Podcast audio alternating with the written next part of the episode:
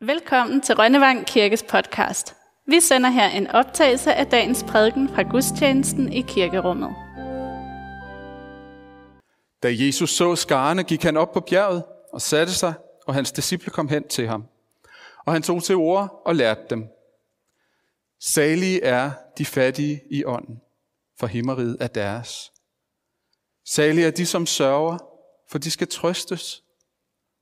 Salige er de sagt modige, for de skal arve jorden. Salige er de, som hungrer og tørster efter retfærdigheden, for de skal mættes. Salige er de barmhjertige, for de skal møde barmhjertighed. Salige er de rene af hjertet, for de skal se Gud. Salige er de, som stifter fred, for de skal kaldes Guds børn. Salige er de, som forfølges på grund af retfærdighed, for himmeriget er deres. Salige er I, når man på grund af mig håner jer og forfølger jer og lyver jer alt muligt ondt på. Fryd jer og glæd jer, for jeres løn er stor i himlene. Således har man også forfulgt profeterne før jer. Amen.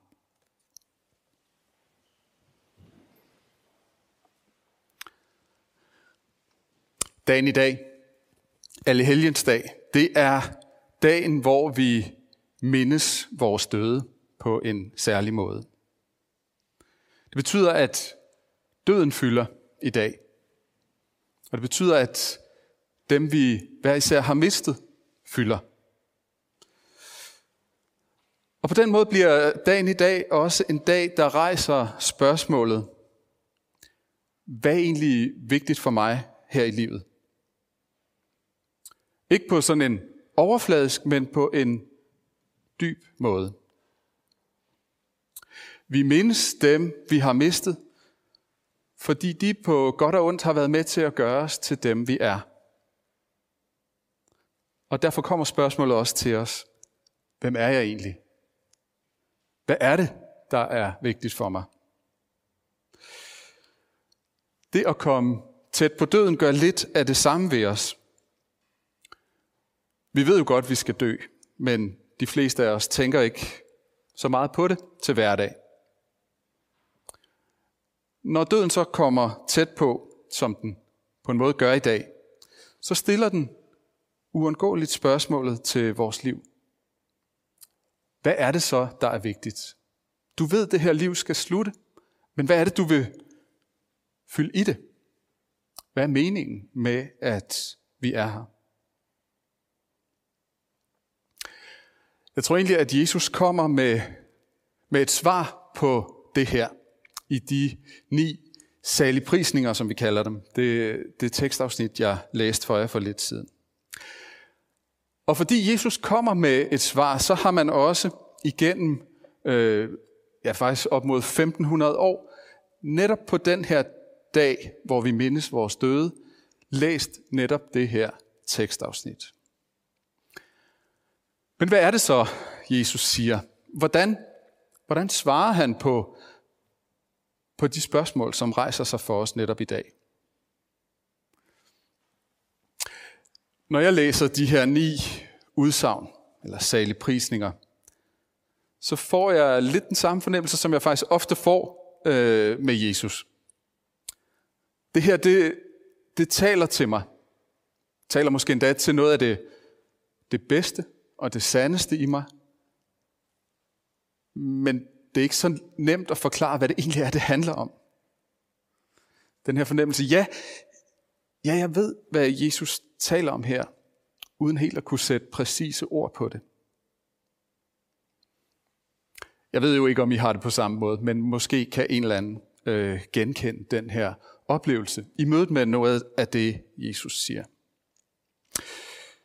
Vi kan for eksempel starte med, med det første ord, som går igen i alle de her ni udsagn. Salig. Sådan er det oversat. Men hvad, hvad betyder det egentlig? Selve ordet salig, det er jo ikke øh, et ord, vi bruger særlig meget.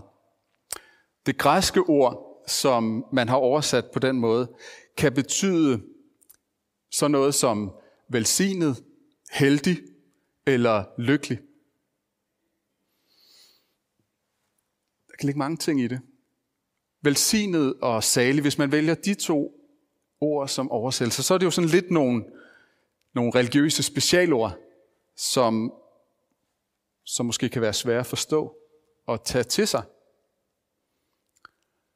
Hvis man oversætter med heldig eller lykkelig, så kan det næsten virke alt for overfladisk og letkøbt i forhold til det, Jesus taler om her. Der må være tale om en, en dybere form for lykke og held, velsignelse eller salighed. Noget, som kan være der, samtidig med, at det hele føles fuldstændig modsat. Man føler sig nok ikke hverken lykkelig eller heldig, når man sørger eller bliver forfulgt. Men på et dybere plan kan man godt være begge ting samtidig. Det er i hvert fald det, Jesus siger. Jeg tror, vi, vi grundlæggende kan høre de her ni sætninger, ni udsagn, på, øh, på to forskellige måder, som det er ret afgørende, at vi, at vi ligesom kommer ind og hører dem på den rigtige måde. Vi kan høre dem, dem enten som et krav, eller som et løfte. Og jeg tror, det er så vigtigt, at vi kommer til at høre dem som et løfte. Der ligger godt nok nogle øh, idealer, ligesom i de her første halvdele af de ni udsagn. Det er godt at være sagt modig og barmhjertig og renhjertet og stift fred. Men pointen for Jesus er ikke, at vi skal ligesom opfylde nogle bestemte krav, for så at få den belønning, som kommer i anden halvdel af sætningerne. Sådan virker det ikke. Sådan er det ikke. Og faktisk bliver det meget let skævt og, og sådan oppustet, hvis vi, øh, hvis vi går til livet på den måde. Hvis, vi, hvis det ligesom bliver vores projekt at være renhjertet, ikke? Eller, eller retfærdighedssøgende, så kan det faktisk ende med, at vi bliver ret uudholdelige at være sammen med. Fordi der kommer sådan noget skævt oppustet ind over det. Vi kan måske også komme til at, at dyrke sorgen for meget. Være i den på en forkert måde. Det kan også let gå galt, hvis vi ligesom stræber efter at blive forfulgt. Eller hvis vi gør vores liv til en stor sådan fredskabende mission. Der, der, kan, der kan komme noget, noget fordrejet ind over det, hvis vi går til livet på den her måde. Som om det var krav, Jesus stiller til os. Idealer, vi skal stræbe efter at opfylde. Og derfor tror jeg, det er meget vigtigt at lægge trykket på, på sådan en anden halvdel af de her ni sætninger. Så vi hører dem som løfter, og ikke som krav eller idealer. Som Guds løfter til os ind i forskellige situationer. De, som sørger, skal trøstes, og derfor er de salige. Ikke fordi de sørger, men fordi de skal blive trøstet. Det lover Gud.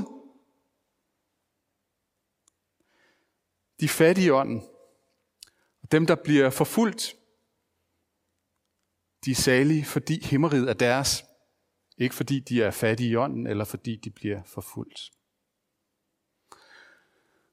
Måske kan man sådan som overskrift sige, at det Jesus gør med de her ni sætninger, det er at kaste tro, håb og kærlighed ind i vores liv.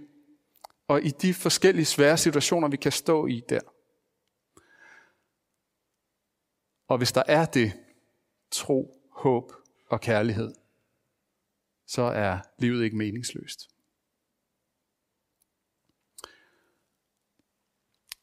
Man kan forstå det første udsagn, den første saligprisning, som sådan en slags overskrift over de næste otte, som så ligesom uddyber og giver, giver øh, nye vinkler på den. Og derfor øh, vil jeg bruge lidt tid på at gå i dybden med, med den første sætning, Jesus siger her. Salige er de fattige i ånden, for himmeriget er deres. Hvad vil det sige? Hvad vil det sige at være fattig i ånden? Jamen det at være fattig, det er jo at, det er jo at mangle noget. Så at være fattig i ånden, det må betyde at, at mangle noget på det åndelige område. Jeg tror, at øh, Augustin, som levede helt tilbage i 354 til 430 efter Kristus, det er mange år siden, men jeg tror, han sagde noget, som rammer det her ret præcist. I en af sine skrifter, der siger han til Gud, mit hjerte er uroligt, indtil det finder hvile hos dig. Jeg bærer på en, en tomhed herinde. Jeg længes efter noget. Efter fylde. Du og jeg står med, med tomme hænder, når det gælder det vigtigste i livet. Du er måske blevet stanset af livet i sorg, kriser, eller måske af en stor uventet glæde. Du er blevet lille, er blevet ægte. Du gennemskuer det, som er forlorent, det, som er fake. Du vil have noget mere. Du er blevet vendt mod Gud. Jeg tror, det er noget af det, der ligger i at være fattig i ånden. Og det er dem, Jesus kalder salige. Salige er de fattige i ånden, for himmeriget er deres. Der er et andet sted i det nye testamente, hvor Jesus siger øh, øh, lidt af det samme. Et sted, som vi citerer hver gang, der er dåb i kirken. Lad de små børn komme til mig, siger han. Det må ikke hindre dem i, for Guds rige er deres. Den, der ikke modtager Guds rige, ligesom et lille barn, kommer slet ikke ind i det. Og måske kan det her med at modtage Guds rige, ligesom et lille barn, hjælpe os til at, at ligesom fange, hvad det er, der ligger i det, når Jesus taler om de fattige i ånden.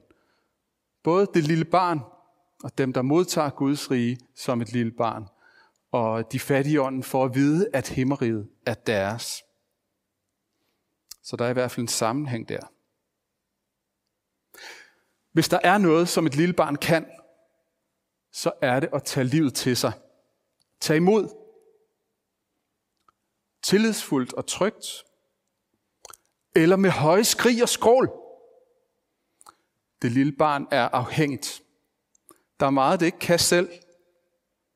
Det mangler meget, det er fattigt i ånden. Men det tror på livet. Tror på, at nogen vil give, hvad det har brug for, hvis det bare skriger højt nok og længe nok. Og et lille barn er god til at tage imod trøsten, når den kommer på den måde, som barnet har brug for.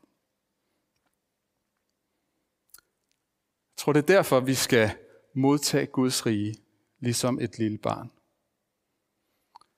Fordi Guds rige kommer med det, som vi allerinderst og allerdybest har mest brug for.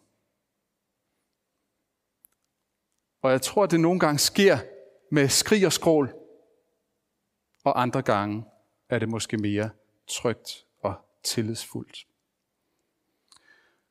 Men der er sådan set meget sorg, smerte og lidelse i de her ni saleprisninger. Der kan være både livskamp, blod, sved og tårer, forbundet med at tage imod Guds rige.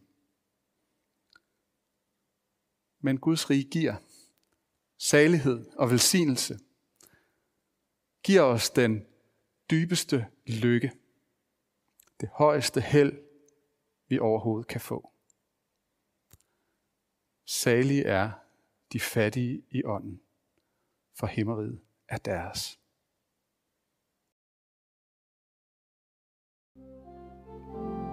Tak fordi du lyttede med på Rønnevang Kirkes podcast. På genhør næste gang.